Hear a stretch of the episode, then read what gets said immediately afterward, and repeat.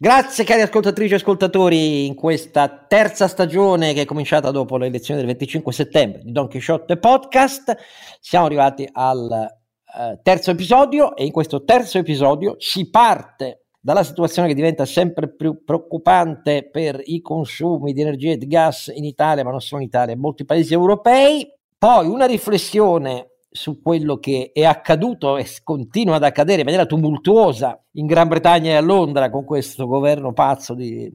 Listras e del suo quasi parte, il nuovo cancelliere dello scacchiere, che si sono dovuti iniziare a rimangiare quello che aveva gettato nel terrore i mercati e la Gran Bretagna, e poi infine considerazioni in vista del nuovo governo e tutto quello che sta avvenendo nel melting pot, nella pentola che bolle della politica italiana e soprattutto a destra, ma anche a sinistra, visto che pure il PD si prepara un'auto da fe. Qui, terzo episodio, terza stagione.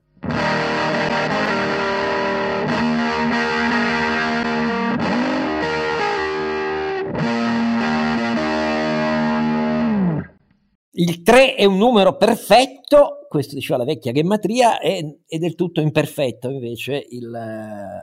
conduttore qui di, di, Don Chisciotte che è sempre Oscar Giannino, eh, ma grazie al cielo sia sulla malcerta eh, parte destra sia sulla malcertissima parte sinistra del suo corpo ha due potenti bastoni di raziocinio, energia e lungimiranza nei suoi due compari. I suoi due compari avete già sentito che mi sbertuccia in sottofondo Sancio no, Panza. Yeah, sono allora adesso, siccome dicevi che è il terzo episodio, noi siamo in tre, mi sono venuti in mente i 3-3, ma è una roba da boom boomer quella lì. Cioè. No, i, i 3-3 è una roba, però era un gruppo di comici napoletani. Insomma. Sì, certo, ma da boomer perché. Sì, da vecchi. Dell'archeologia televisiva. Mamma Sancio mia. Panza che si chiama Renato Cifarelli, che vi ricorda donchisciottepodcast.it, il nostro sito dove trovate i link alle puntate, i link per iscrivervi, eccetera, eccetera che in questa puntata vi svelerà eh, la decisione dell'azienda di fare i trattori a propulsione nucleare. Oh no, non dovevo dirlo, va bene, detto tutto questo. Mini, invece... mini trattore a propulsione nucleare. Ma te non faccio esatto. i trattori, insomma, un sarebbe un po' complesso mettersi. L'ho detto apposta, in maniera che nessun tuo prodotto sia conf- confondibile con questa mia stupidaggine che ho lanciato. Detto tutto questo, eh, invece poi c'è la luce del raziocinio, e cioè il nostro ronzinante. Carlo Alberto Carnevale Maffè. Che raziona, cina, raziona Cina così bene, raziocina, voglio dire, che ovviamente c'è un distacco verso le stupidaggini di Don Chisciotte, che mentre registriamo qua è notte fonda come sempre, ma è una notte fonda anche per quello che riguarda, sembra così, le prospettive dell'inverno in molti paesi europei, molti paesi europei perché... Perlomeno dove Ceca... fa freddo, mettiamola così, dai Oscar. Eh, la Repubblica Ceca in Slovacchia, per esempio, eh, i due premier hanno lanciato un appello in ginocchio oramai accorato, anche se sul giornale italiano non si è visto quasi niente, all'Europa, perché nel primo caso in due settimane decine di migliaia di persone mandati da partiti filo, che criticano il governo e sono filo Putin ovviamente, hanno inscenato dimostrazioni di massa contro il governo dicendo basta sanzioni, non seguiamo l'Europa perché rimaniamo al freddo. E il premier anche della um, Slovacchia ha detto guardate che in assenza di misure eh, europee efficaci noi siamo con l'acqua alla gola e anche qui ci sarà chi ne approfitterà. In altre parole, è la strategia um, di Putin, eh, la strategia di Putin mirava tutto su quest'inverno, Putin è debole come mai, in realtà è debole sul campo, continua una gloriosa ritirata dei russi eh, sotto i colpi degli ucraini, avanzate non consideratamente eh, travolgenti come quella avvenuto eh, nel nord-est dell'oblast eh, di Kharkiv eh, a fine settembre, purtuttavia anche a Kherson le linee russe sono spezzate e soprattutto negli ultimi tre giorni c'è stata una cosa clamorosa in Russia perché le difficoltà della mobilitazione parziale che ha suscitato proteste in più di 70 cittadine in Russia, in tutta la Russia questa volta, eh, unite all'annessione dei quattro territori occupati, mentre si perdeva terreno in quei territori occupati, ha fatto esplodere il circuito della comunicazione filo Putin che fino a questo momento efficacemente in televisione non faceva altro che alimentare la propaganda eh, che Putin ripete sempre. Questa novità è una novità abbastanza profonda perché sia i blogger militari fatti da veterani, esperti di questioni strategiche e soprattutto di temibili formazioni che in realtà nella politica russa contano poco, ma, ma sono il, per così dire la parte oscura di movimenti, micromovimenti nazionalisti, imperialisti russi che sono in realtà la vera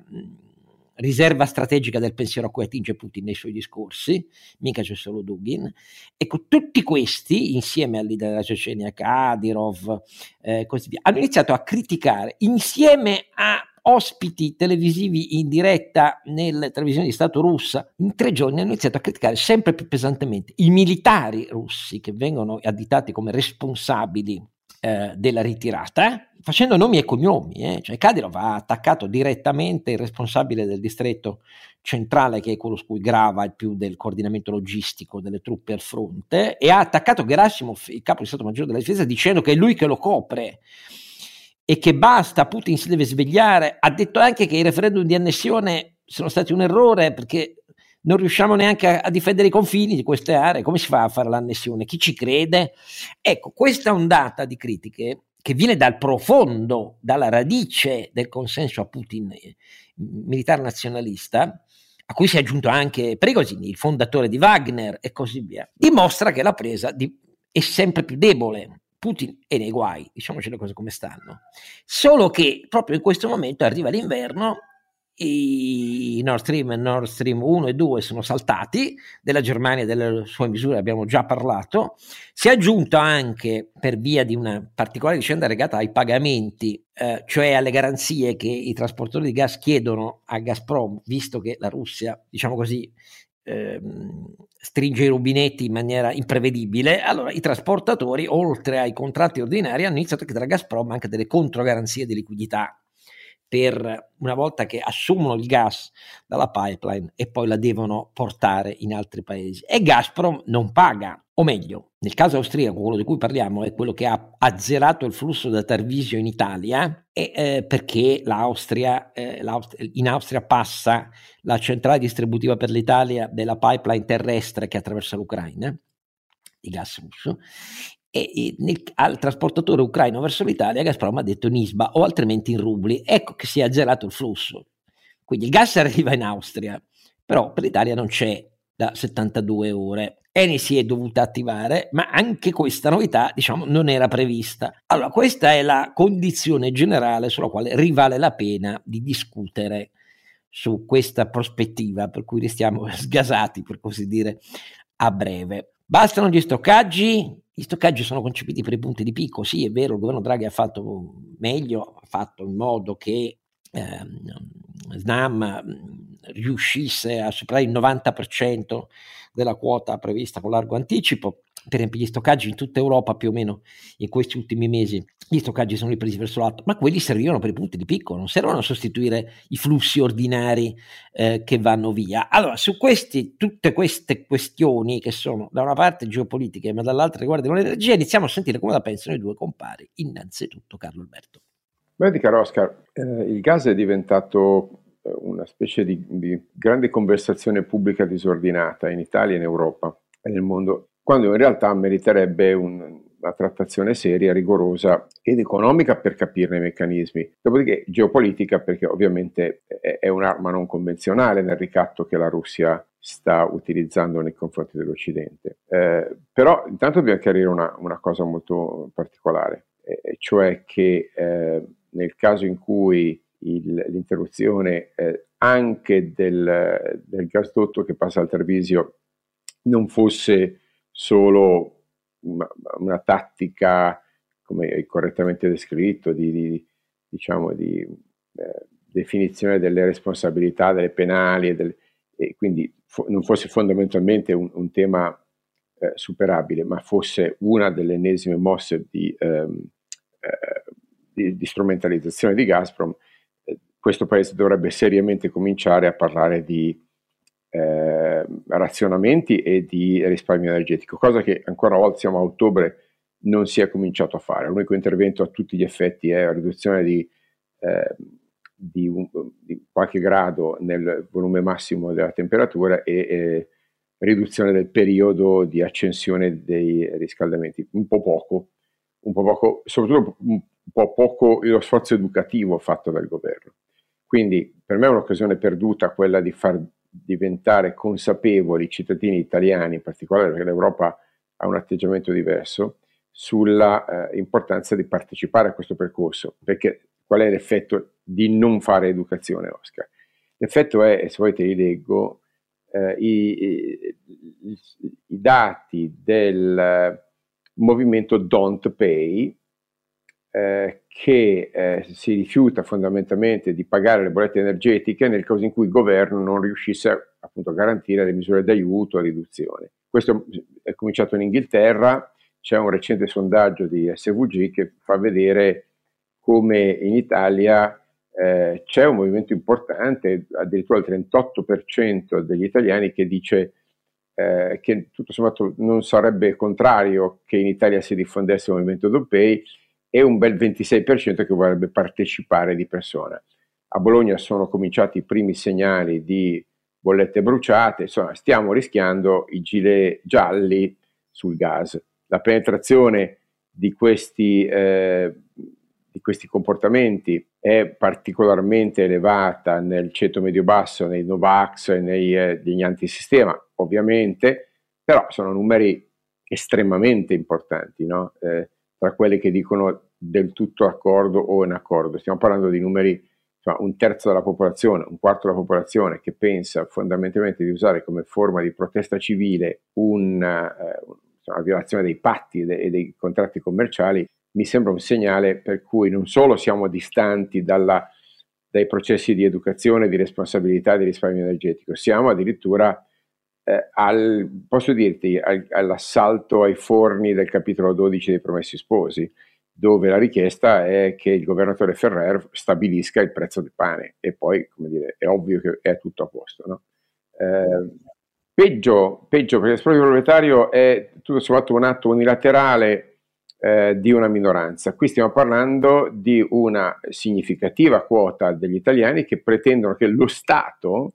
definisca il prezzo di mercato di una, ah, scusate, il prezzo calmierato di una commodity internazionale, dimostrando di non avere capito una sequenza lunghissima di fenomeni. Eh, quindi eh, il, la necessità di spostare la conversazione da quanto gas arriva dalle condotte russe a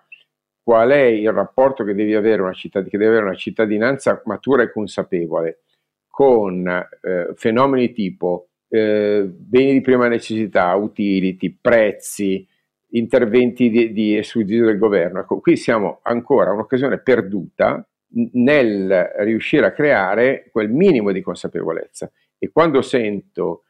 la stragrande maggioranza dei partiti politici e dei commenti per strada a dire eh ma bisogna imporre un tetto al gas, come se fosse appunto una questione del governatore Ferrero, un decreto che dice il prezzo giusto lo stabilisce il governo, oppure bisogna che il governo si faccia carico di tutto l'extra prezzo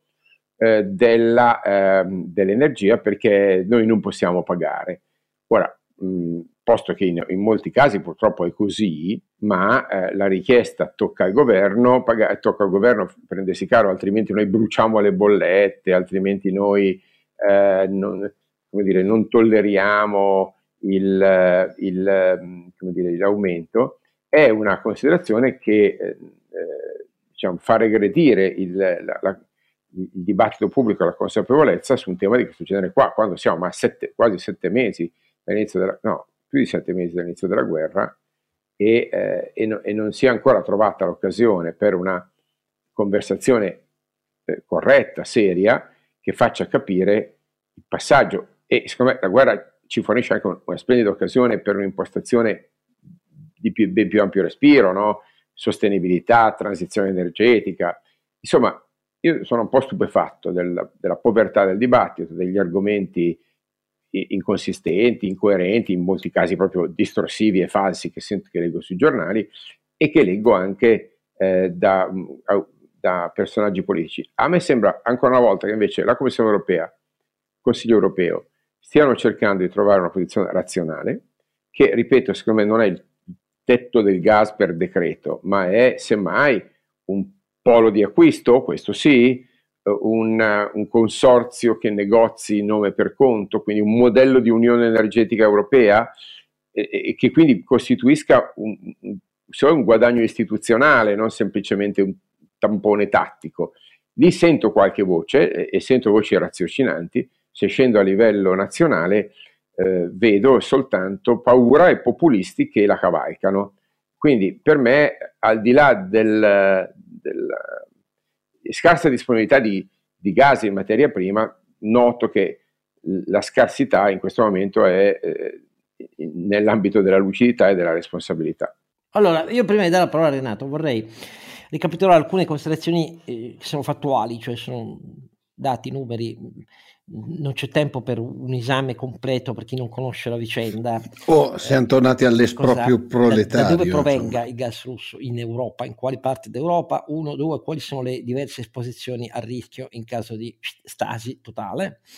Eh, e, e, terzo, che è la cosa più importante, quali sono i tre maggiori fattori da cui dipende la capacità di affrontare questo fenomeno. Però lasciatemi dire questo, se andiamo a vedere i dati eh, aggiornati ehm, al 18 di settembre. Uh, nel 2020, quanto per capirci, um, i gasdotti dalla Russia, uh, i gasdotti dalla Russia verso l'Europa uh, sono una pluralità, come ovvio, e in particolare eh, i, i, maggiori non sono solo quello del Baltico um, da um, il Nord Stream 1, il Nord Stream 2 era che è esploso insieme al Nord Stream 2, ma il Nord Stream 2 era pienamente operativo, sia pure a flussi che sono diventati singhiozzanti per via delle decisioni russe di pretese um, manutenzioni, per così dire, ma um, sono diversi, nel senso che ha un gasdotto ridotto che entra in Europa e riguarda sostanzialmente eh, la, la, Finlandia. Si aggiunge quello um, sul Baltico del Nord Stream 1 che era molto importante, eh, in cui passavano fino a 50-55 milioni di metri cubo giorno e il Nord Stream 2 serviva per eh, raddoppiare questa portata fino a 100 milioni di metri cubi. Uh, c'è uh, una pluralità di gasdotti uh, che dalla Russia passano o per la Bielorussia o per l'Ucraina che entrano invece verso quello della Bielorussia più verso l'Europa del Nord e quello dell'Ucraina e quello che dal Tarvisio arriva anche all'Italia e poi c'è un flusso che in realtà si è quasi azzerato che il torque stream che eh, eh, arrivava ai paesi balcanici. Ecco, questa è la pluralità delle pipeline. Ma se andiamo a vedere con i dati del 18 settembre mh, mm, quanto eh, è diminuita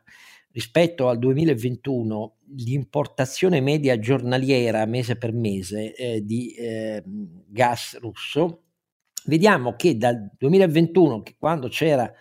eh, una media di 430 milioni di metri cubi eh, di gas russo che arrivava, siamo scesi sotto i 100 milioni. Eh, cioè è diventata uh, un'importazione inferiore a, al 20% di ciò a cui l'Europa era abituata. Eh, qual è il punto? Il punto è che per come funziona la rete eh, delle pipeline,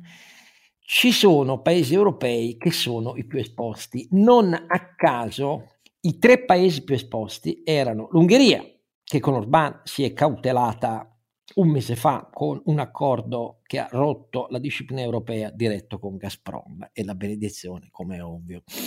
e il ringraziamento eh, di eh, Putin. Gli altri due paesi sono quelli che vi ho già citato, in cui ci sono già le proteste cioè sono la Repubblica Ceca, Ceca e, e, la Slovacchia, perché nel loro caso eh, stiamo parlando di una copertura col gas russo del 60% eh, della um, domanda di energia lorda nazionale e quelli sono esattamente i paesi sulla cui, tra virgolette, esplosione punta di più in termini immediati la decisione russa di passare dal singhiozzo alla caduta totale eh, delle forniture, che non è nell'interesse ovviamente finanziario della Russia, ma è eh, un'arma di ultima istanza rispetto alle difficoltà in cui, in cui sta Putin. Um, se uno va a vedere gli storage, noi giustamente, eh, ve l'ho già citato, siamo felici del fatto che sia arrivato quasi al 91% del riempimento di quei pochi pozzi dismessi che sono eh, quasi tutti di SNAM, ma sono pochi, eh, sono pochissimi, ehm, che rappresentano la nostra riserva ehm, di gas. Ma tenete conto che al 18 settembre, sia pure con una percentuale molto elevata, eh, il dato eh, è che coprivano eh, il gas stoccato in Italia copriva il 40-42% del totale dei consumi di gas durante l'inverno, per capirci, perché lo storage non serve a sostituire i flussi ordinari, mentre paesi come ehm, la Lettonia eh, e l'Austria sono, e la Slovacchia sono al 100%, se non di più, della copertura dell'intero consumo medio eh, annuale. Ecco, di gas russo, eh, ripeto. Allora, di fronte a questo, quali sono i tre canali per affrontare questa situazione? Uno è, lo abbiamo visto col governo Draghi, il tentativo disperato e rapido di diversificare gli approvvigionamenti, di qua gli accordi con altri paesi fornitori, eccetera, eccetera. Secondo, ve ne abbiamo già parlato, un piano razionale e rapido però di programmazione della discesa dei consumi perché eh, altrimenti non basta tutto il resto e anche questo come vedete non ha a che fare con eh, il problema del tetto generale dioclezianeo al gas. Il terzo era risolvere nei tempi più rapidi il frazionamento del mercato del gas da parte, dal punto di vista infrastrutturale e qui non ci siamo proprio. Come vi abbiamo già forse ricordato, e ho finito, la Spagna um, è il maggior importatore di gas liquido ritrasformandolo e rigassificando, ma la Spagna non è di fatto collegata a, con un gasdotto alla, alle infrastrutture europee la Francia continua a dire di no. E quindi di tutto il gas eh, che ehm, da liquido passa allo stato ai riforme, solo un decimo riesce la Spagna a riversarlo uh, nelle pipeline europee. Ecco, scusate questo banale stato dell'arte che è, è impreciso tecnicamente, ma eh, è solo per darvi una qualche idea del fenomeno con cui eh, siamo alle prese. Però a questo punto, Renato, tu che dici di questa situazione? Ma la situazione eh, mi sembra abbastanza abbastanza chiara, cioè la, la democrazia in questi casi diventa il punto debole eh, su cui il dittatore punta, perché non dimentichiamoci che mentre, ci, mentre in Russia, le, eh, e non solo in Russia purtroppo in questo periodo, le rivolte vengono fermate col sangue, da noi le, le piazze eh, che vanno contro i governi causano molto spesso eh, poi o la caduta del governo oppure problemi oppure cedimenti. Quindi mi, chiam- mi, mi pare chiaro che più ci, più ci, troveremo gente in piazza e più cercheranno di chiuderci i rubinetti per far cedere i governi su tutto il resto, vale a dire sulle sanzioni e sull'appoggio all'Ucraina. Eh,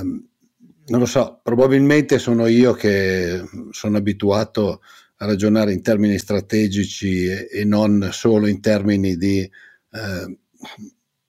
beneficio, beneficio a, a, breve termine per, per me stesso. Però questa un po' mi sembra la situazione e non è una bella situazione perché Naturalmente, se in tutti gli stati europei ci troviamo con le persone in piazza che vanno contro i governi, che, dite, che dicono voi dovete smettere di appoggiare l'Ucraina, dovete togliere le sanzioni alla Russia in modo che eh, Putin sia un, po' meno sotto pressione, eh, potrebbe essere dal punto di vista geostrategico un, un problema grosso, perché come hai ricordato tu, anche in Russia stanno cominciando a esserci i primi cedimenti, che poi alla fine, come sempre accade, ci sono stati quando ha cominciato a dire arruoliamo, arruoliamo la gente e la mandiamo in guerra. Finché la guerra la fanno gli altri,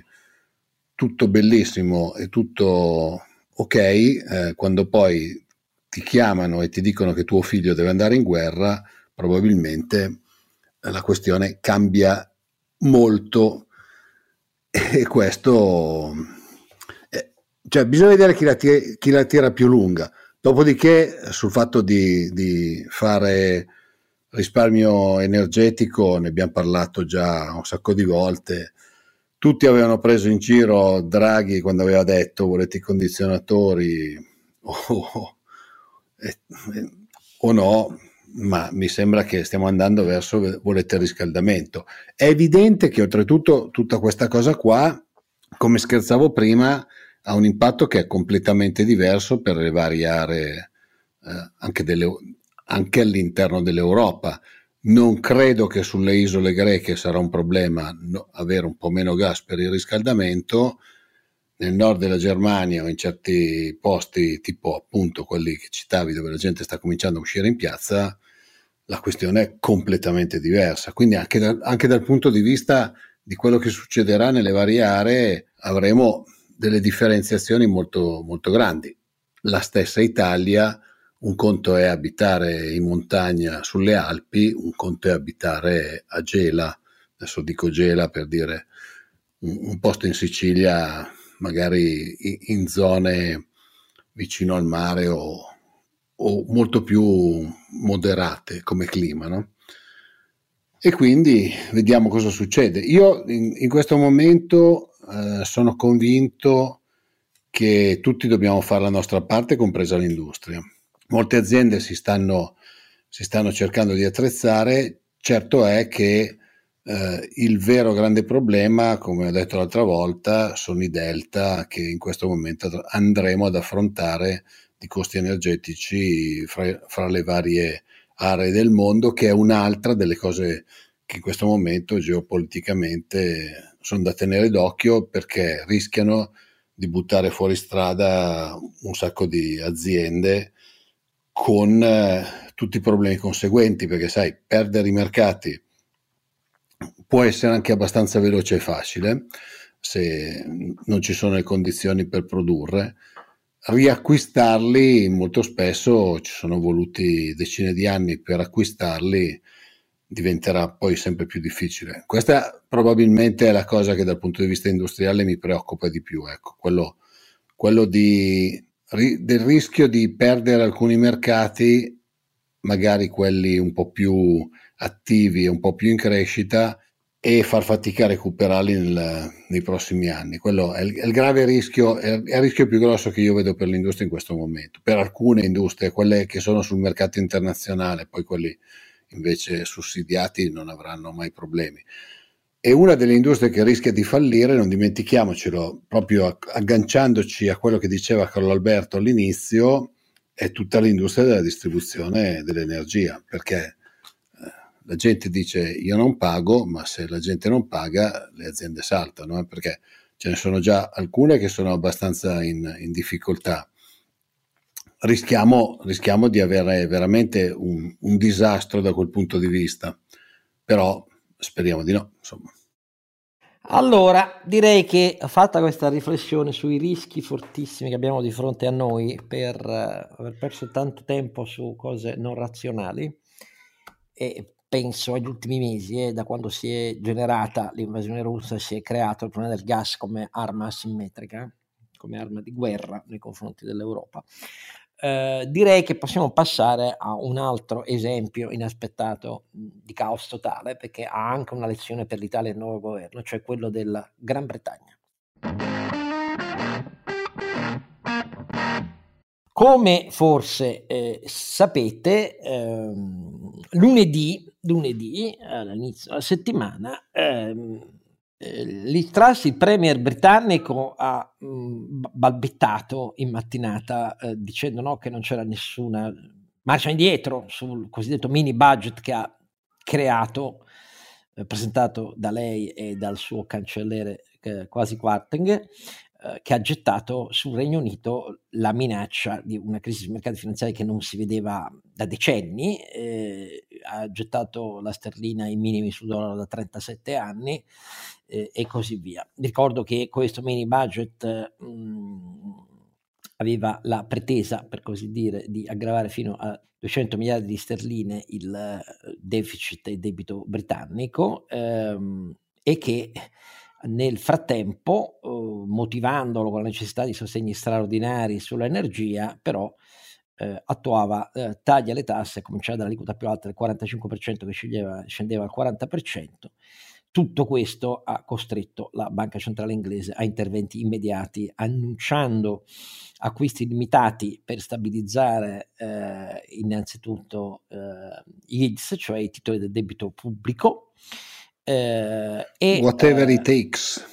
Sì, e nel frattempo, uh, nel giro di poche ore, uh, il governo nuovo, evidentemente inconsapevole di come agiscono sui mercati i fondi di pensioni britannici, che sono molto più importanti dei nostri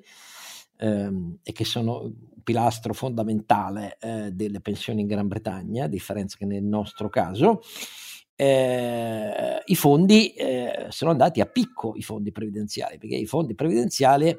eh, da una parte erano pieni eh, di titoli del debito pubblico che andavano invece eh, su quei rendimenti ma giù di prezzo in maniera eh, immediata per effetto del mini budget. E dall'altra parte eh, i fondi operano anche a una leva finanziaria, quelli britannici, molto elevata e quindi erano esposti a rischi terrificanti, per essere chiari. Come sapete, lunedì di Strass ha continuato a balbettare, ma il cancelliere quasi Quarteng in mattinata ha dovuto annunciare la retromarcia eh, sugli interventi fiscali, sui tagli fiscali concentrati sulla ehm, parte più ricca del paese e poi però ci ha aggiunto del suo perché nell'intervento nel pomeriggio alla uh, convention nazionale del Partito Conservatore se ne è uscito con alcune battute che hanno fatto infuriare ancora di più um, la politica britannica e i cittadini britannici, perché ha detto ma, ma non è una svolta U, abbiamo ascoltato il paese, faremo tagli alle entrate micidiali, tagli alle entrate hanno iniziato subito a quantificare i think tank, ah, quindi 11 miliardi di tagli per esempio alla sanità e alla scuola e così via. Um, non sarà tutto debito perché c'è troppo grasso nella spesa pubblica da, da tagliare, senza dire come e quanto naturalmente, e in più con alcune battute del tipo ma c'è stato solo un piccolo tumulto sui mercati, niente di serio e questo ha fatto impazzire i media britannici dicendo ma questo Quarteng è un pazzo sconsiderato, cioè ha aggiunto a quello che ha fatto anche il disprezzo per quello che è avvenuto e che ha gettato nel panico milioni di risparmiatori britannici. Ecco, questa è la situazione che eh, ha improvvisamente fatto scrivere all'Economist quello che avete visto, ehm, unfit to lead, non più Berlusconi, ma insomma un governo britannico, eh, e che ha fatto scrivere altri tanti economisti, ma eh, il Regno Unito l'avrebbe mai pensato, ma sembra comportarsi come un BRICS. Eh, totalmente inaffidabile, cioè incapace di quel senso di responsabilità che fa gestire le cose senza mettere in conto rischi spropositati. Che dice Carlo Alberto di tutta questa vicenda? Che eh, eh, il passaggio da Johnson a questo nuovo governo non ha dimostrato un cambio significativo di eh, rigore e di linearità politica. Cioè, alla fine questa si è fatta eleggere eh, premier con una promessa che era persino peggiore di quella che sosteneva eh, Johnson. Alla fine Johnson si è rivelato impresentabile personalmente, ma non così grave nelle sue scelte politiche. Era come dire, indifendibile come persona, non certamente eh, come eh, politica economica. Qui siamo veramente a eh, una, una, perdita di reputazione radicale profonda del, del, del, Partito Conservatore britannico, perché applicare la, la, la logica del taglio le tasse a debito eh, sembra la ricetta thatcheriana ma nel contesto sbagliato, perché Margaret Thatcher... No, certo, ma poi non è, esatto, poi non a, lo è. no, a parte non è, appunto, tagliare le tasse ad alta inflazione con un deficit, esatto, un debito pubblico certo. genere qua, è, è, dire, non, non, bisogna essere thatcheriani, bisogna essere stupidi. Il più dei tagli alle tasse, la Thatcher non li fece all'inizio, li fece, vinta l'inflazione certo. ah, e, e, dopo aver portato... Risanato il, il bilancio. bilancio. Esatto. esatto. A quel punto tagli le tasse, ma tagli le tasse come... Eh, effetto corretto di, del sistema di incentivi che a quel punto ha, ha le condizioni per dimostrare se, se è capace okay, il sistema economico per dimostrare il principio del trickle down, cioè della se eh, ci sono incentivi a, a, crescere il reddito, poi dopo di questi scendono, scendono giù a valle. Principio che nel caso della storia di Thatcher ha avuto So, alcune evidenze empiriche incontrovertibili, che, ma qui ha provocato un giudizio da parte dei mercati categorico e definitivo, per, dal mio punto di vista assolutamente fondato. E direi che la, l'uscita di oggi di, eh, di, Carlo Bonomi di Confindustria, che a Varese, nel, nel cuore, nella tana del leghismo più becero, eh, e più oscuro in un certo senso, quella che appunto pretende le, le, le presunte flat tax, i prepensionamenti a go-go, gli scostamenti di bilancio eh, alla, non so come chiamarla, a, a, all'Argentina, ha avuto eh, la lucidità e la forza di dire, signori, non ci possiamo permettere eh, diciamo, politiche alla, alla Truss, alla, alla, alla Tory degli UK, cioè possiamo per, ci possiamo permettere eh, riforme fiscali a deficit e quindi a debito, non ci possiamo permettere prepensionamenti che vadano ulteriormente a, a pesare il, il, già fragile bilancio previdenziale, in ciò tagliando le, l'erba sotto i piedi a un sistema di promesse, non neanche attese, che non so quanto ci credessero gli elettori, che però ha, ha retto un bel, bel, pezzo della proposta del centrodestra, o perlomeno della destra, ok? Ehm, che in questo momento paradossalmente costituisce, parlo dell'uscita di Bonomi, un piccolo assist addirittura invece a una Giorgia Meloni che si prepara eh, a fare una gloriosa e sontuosa inversione a U e a dire e a, e a erigersi a, a tutrice del, delle politiche di bilancio dicendo no a Salvini. Ecco, siamo un po' al paradosso che il, il lavoro della, dei conservatori inglesi viene, eh, no, viene, smentito dai loro omologhi italiani, perché ricordo che Giorgio Meloni appartiene, eh, a, anzi addirittura presidente dello stesso gruppo politico europeo del quale facevano parte prima eh, prima della Brexit, i conservatori inglesi. Eh, dicevo che eh, si sono poi invertite le parti. La politica scellerata e disequilibrata da populisti del bilancio statale han, l'hanno seguita, l'ha seguito il nuovo governo inglese, eh, l'atteggiamento che si legge tra le righe di, delle prime dichiarazioni di, eh, della Meloni invece è improntato a un, a un equilibrio, a una prudenza che non hanno precedenti sto- prestorici, nel senso che abbiamo sentito sempre cose di tutt'altra natura da, da Fratelli d'Italia. Non so, mi sembra un po' un mondo invertito, caro Oscar. Eh, è interessante vedere che comunque la disciplina dei mercati fa quello che a volte gli elettori eh, preferiscono non fare, cioè ricorda il, il principio di realtà il principio che non ci sono pasti gratis. Incredibilmente l'esperienza britannica di questa follia di, di Truss e show cancelliere ha portato in una settimana eh, i Tories nei sondaggi a perdere 20 punti rispetto al partito uh, debolezza di Starman. E questa maniera goffa, approssimativa, irresponsabile, perché è irresponsabile ridere su quello che si è visto sui mercati, come ha fatto il cancelliere alla conferenza di Toris, ha aumentato verticalmente il numero di esponenti, anche importanti, del Partito Conservatore britannico, che chiede elezioni anticipate eh, sostenendo che solo così si può andare avanti, perché altrimenti andrà di male in peggio da quel che si è visto nel governo di Truss. Tra, tra, quando dico di primo piano intendo per esempio l'ex capo, ehm, l'ex capo gabinetto di Theresa May a Downing Street, intendo l'ex segretaria eh, ministra della cultura, quindi eh, con eh, il governo di Boris Johnson, molti eh, parlamentari conservatori, almeno una trentina, ehm, la pensano così, cioè è stata la dimostrazione di come in pochi giorni se si annu- fanno annunci sconsiderati, persino un paese sovrano con la propria moneta, eh, con fortissimo sostegno e compenetrazione nell'economia finanziaria mondiale per via dell'importanza della piazza finanziaria eh, di Londra e così via, rompe le gomene della sua stabilità e credibilità. E poi, come ha dichiarato un altro esponente eh, conservatore di prima fila, una volta che ci si è scavati una voragine e ci si è buttati dentro, è molto difficile venirne fuori. C'è di che riflettere,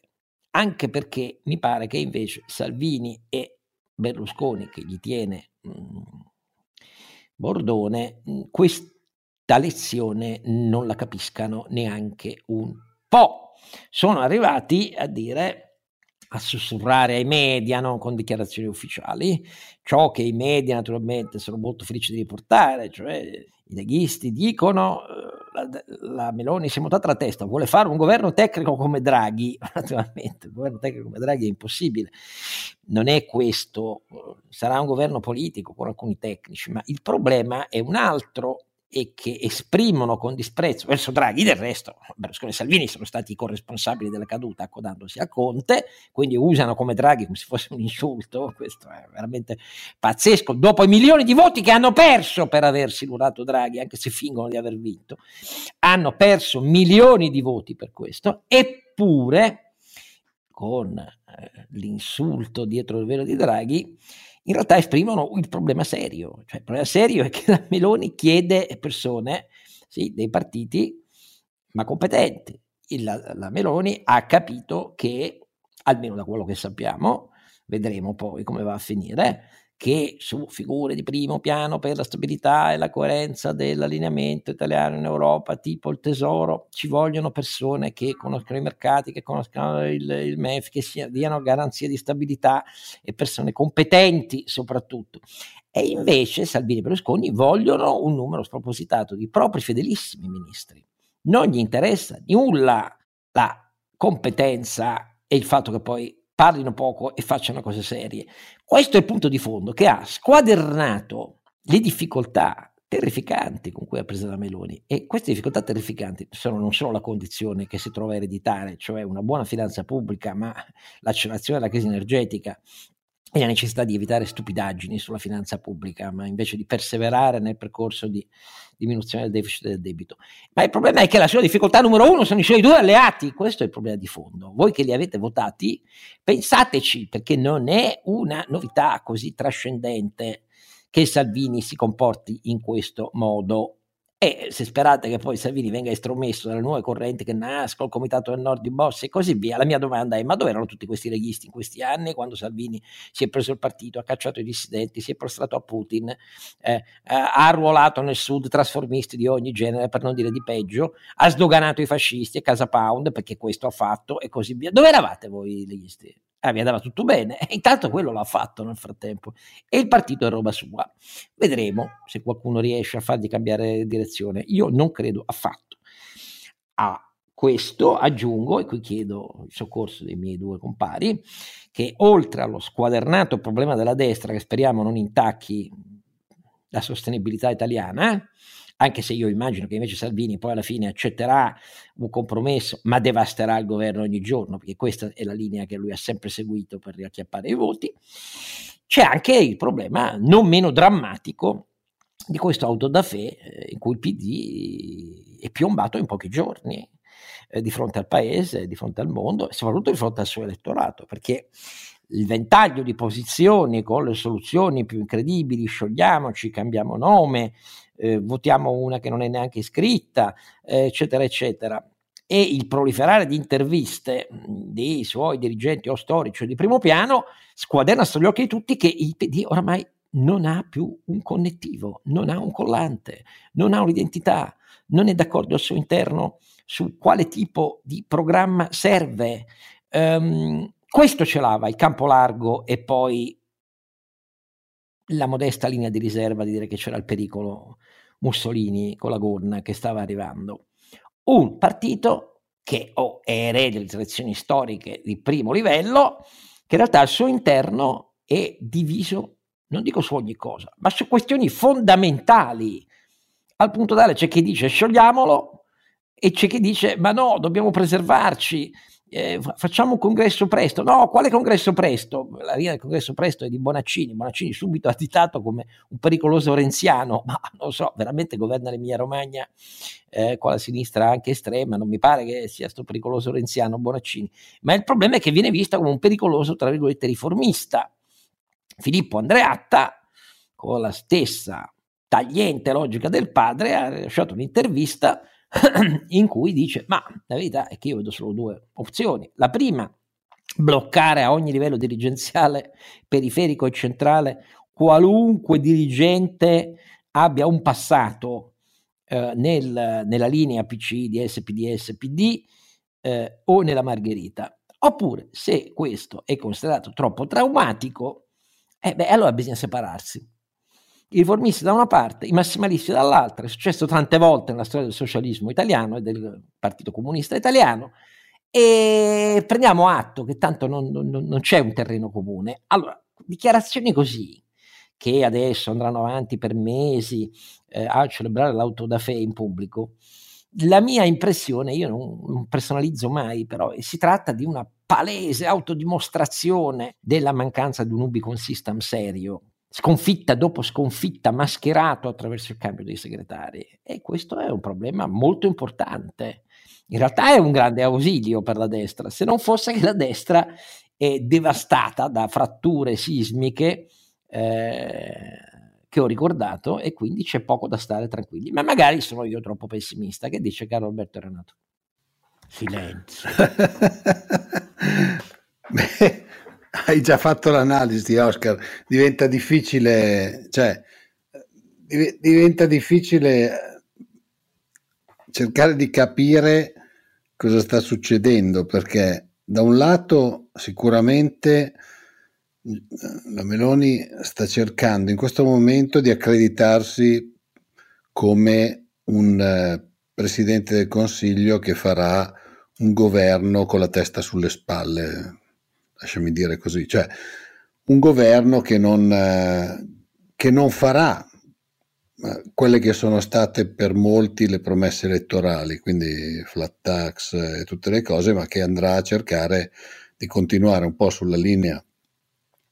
pur con le differenze sulla linea di Draghi e eh, con delle persone competenti messe nei posti giusti, perlomeno come hai detto tu, in quelli, in quelli chiave. Eh, dall'altra parte mi sembra che in questo momento, come spesso è accaduto, il PD che si trova all'opposizione sia incapace di fare opposizione e sia lì che se la sta, se la sta raccontando tra di loro, secondo me, tutto sommato, senza fare una vera analisi della sconfitta, ma eh, alla ricerca dell'unica cosa che è sempre stata interessante per loro, cioè ricoprire incarichi di governo. Cioè, io ho sempre detto la ditta c'è bisogno di, di, posti, di potere e quindi è sempre scesa a compromessi, non dimentichiamoci che anche all'ultimo giro sono, sono scesi, a, cioè hanno fatto governo con i 5 Stelle e per loro il più grosso problema è come, come riuscire a rimpiazzare qualcuno all'interno del potere, secondo me, più che non un'analisi del voto, perché senza quello non, non hanno una ragione di esistere. Cioè, ultimamente mi sembra che sia più un, appunto la ditta che non poi alla fine quello che era, cioè un, un partito con una forte connotazione eh, ideologica. Magari mi sbaglio io, eh, però cioè, quando tu fai una campagna elettorale dicendo dovete votare noi, se no vincono le destre, il tuo unico argomento è eh, votate noi perché così non vincono le destre. Ma vedi Renato, io ho un'altra opinione. Io, io, ho un'altra opinione. Sia il campo largo eh, dai liberal-democratici ai 5 Stelle, agli ex fuoriusciti pregati di rientrare nel PD a sinistra e così via. Sia poi la, la parossistica campagna o noi o il fascismo, servivano perché i dirigenti del PD, non è mica gente che non sappia usare la testa, non parlo solo di Enrico Letta, ma, ma di moltissimi di loro, serviva esplicitamente, o meglio, implicitamente, a mascherare il fatto che la tanto ostentata adesione e fedeltà alla cosiddetta agenda Draghi, che Draghi è stato il primo a riderci sopra, dicendo l'agenda Draghi è mantenere la parola e fare cose serie, poi tutto il resto sono io. Ecco, in una conferenza stampa finale, quando si è levato i sassolini, ha sorriso anche su tutti quelli che impugnavano in campagna elettorale l'agenda Draghi.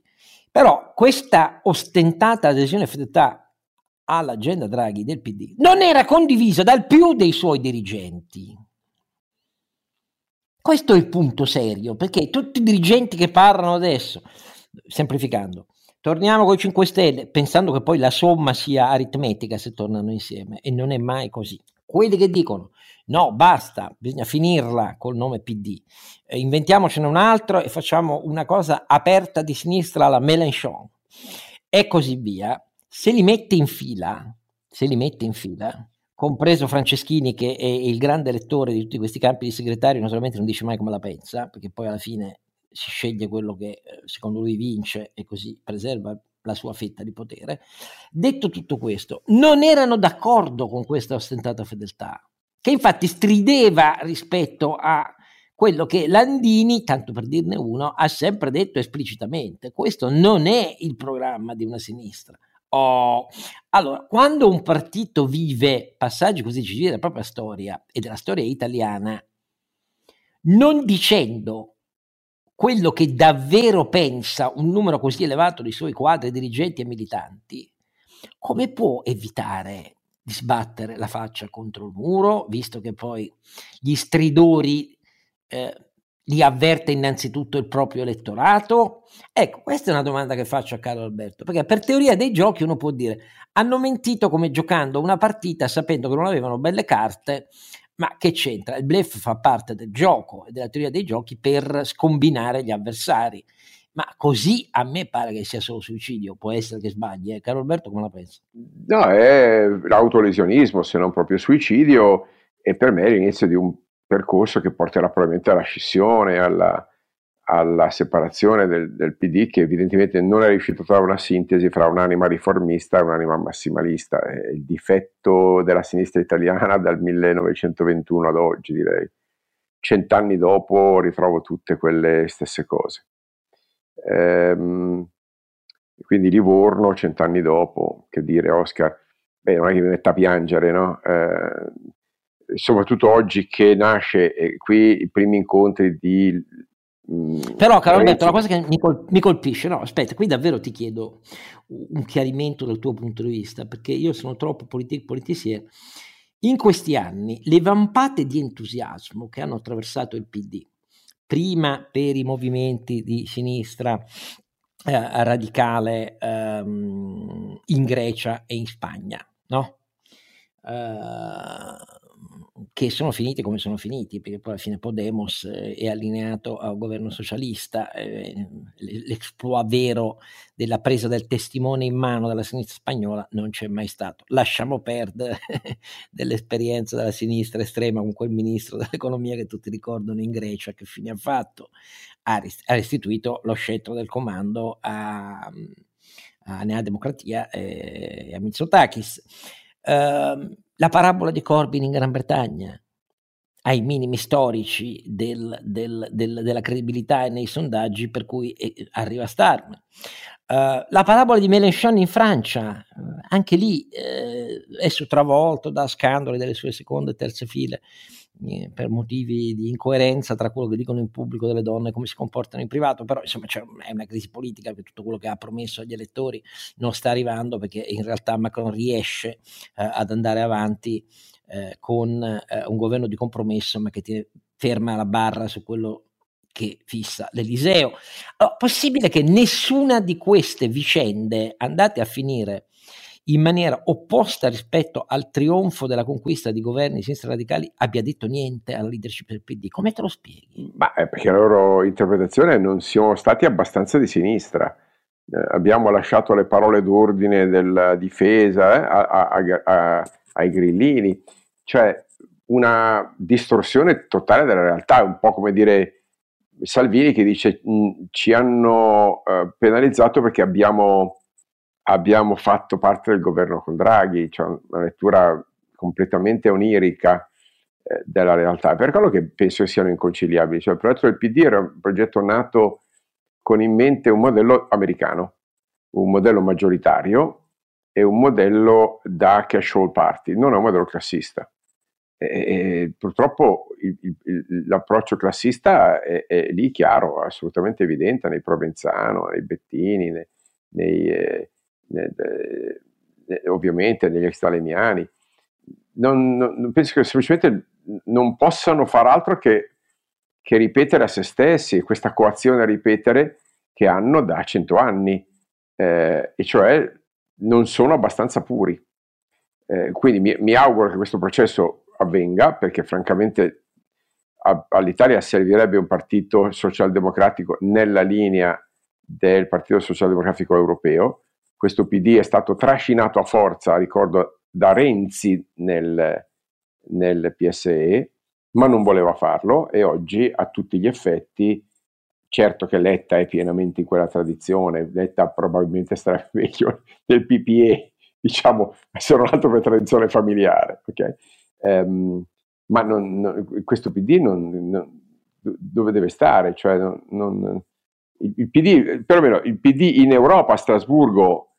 la cultura dei parlamentari europei mo- è molto omogenea, devo dire la verità, no? a, al, ai eh loro sì. omologhi, sì, decisamente, c'è proprio una, uno iato incredibile, cioè io non ho trovato nessun parlamentare de- del PD in Europa che non fosse, come dire, armonizzato al linguaggio, ai temi, ai toni del, del PSE.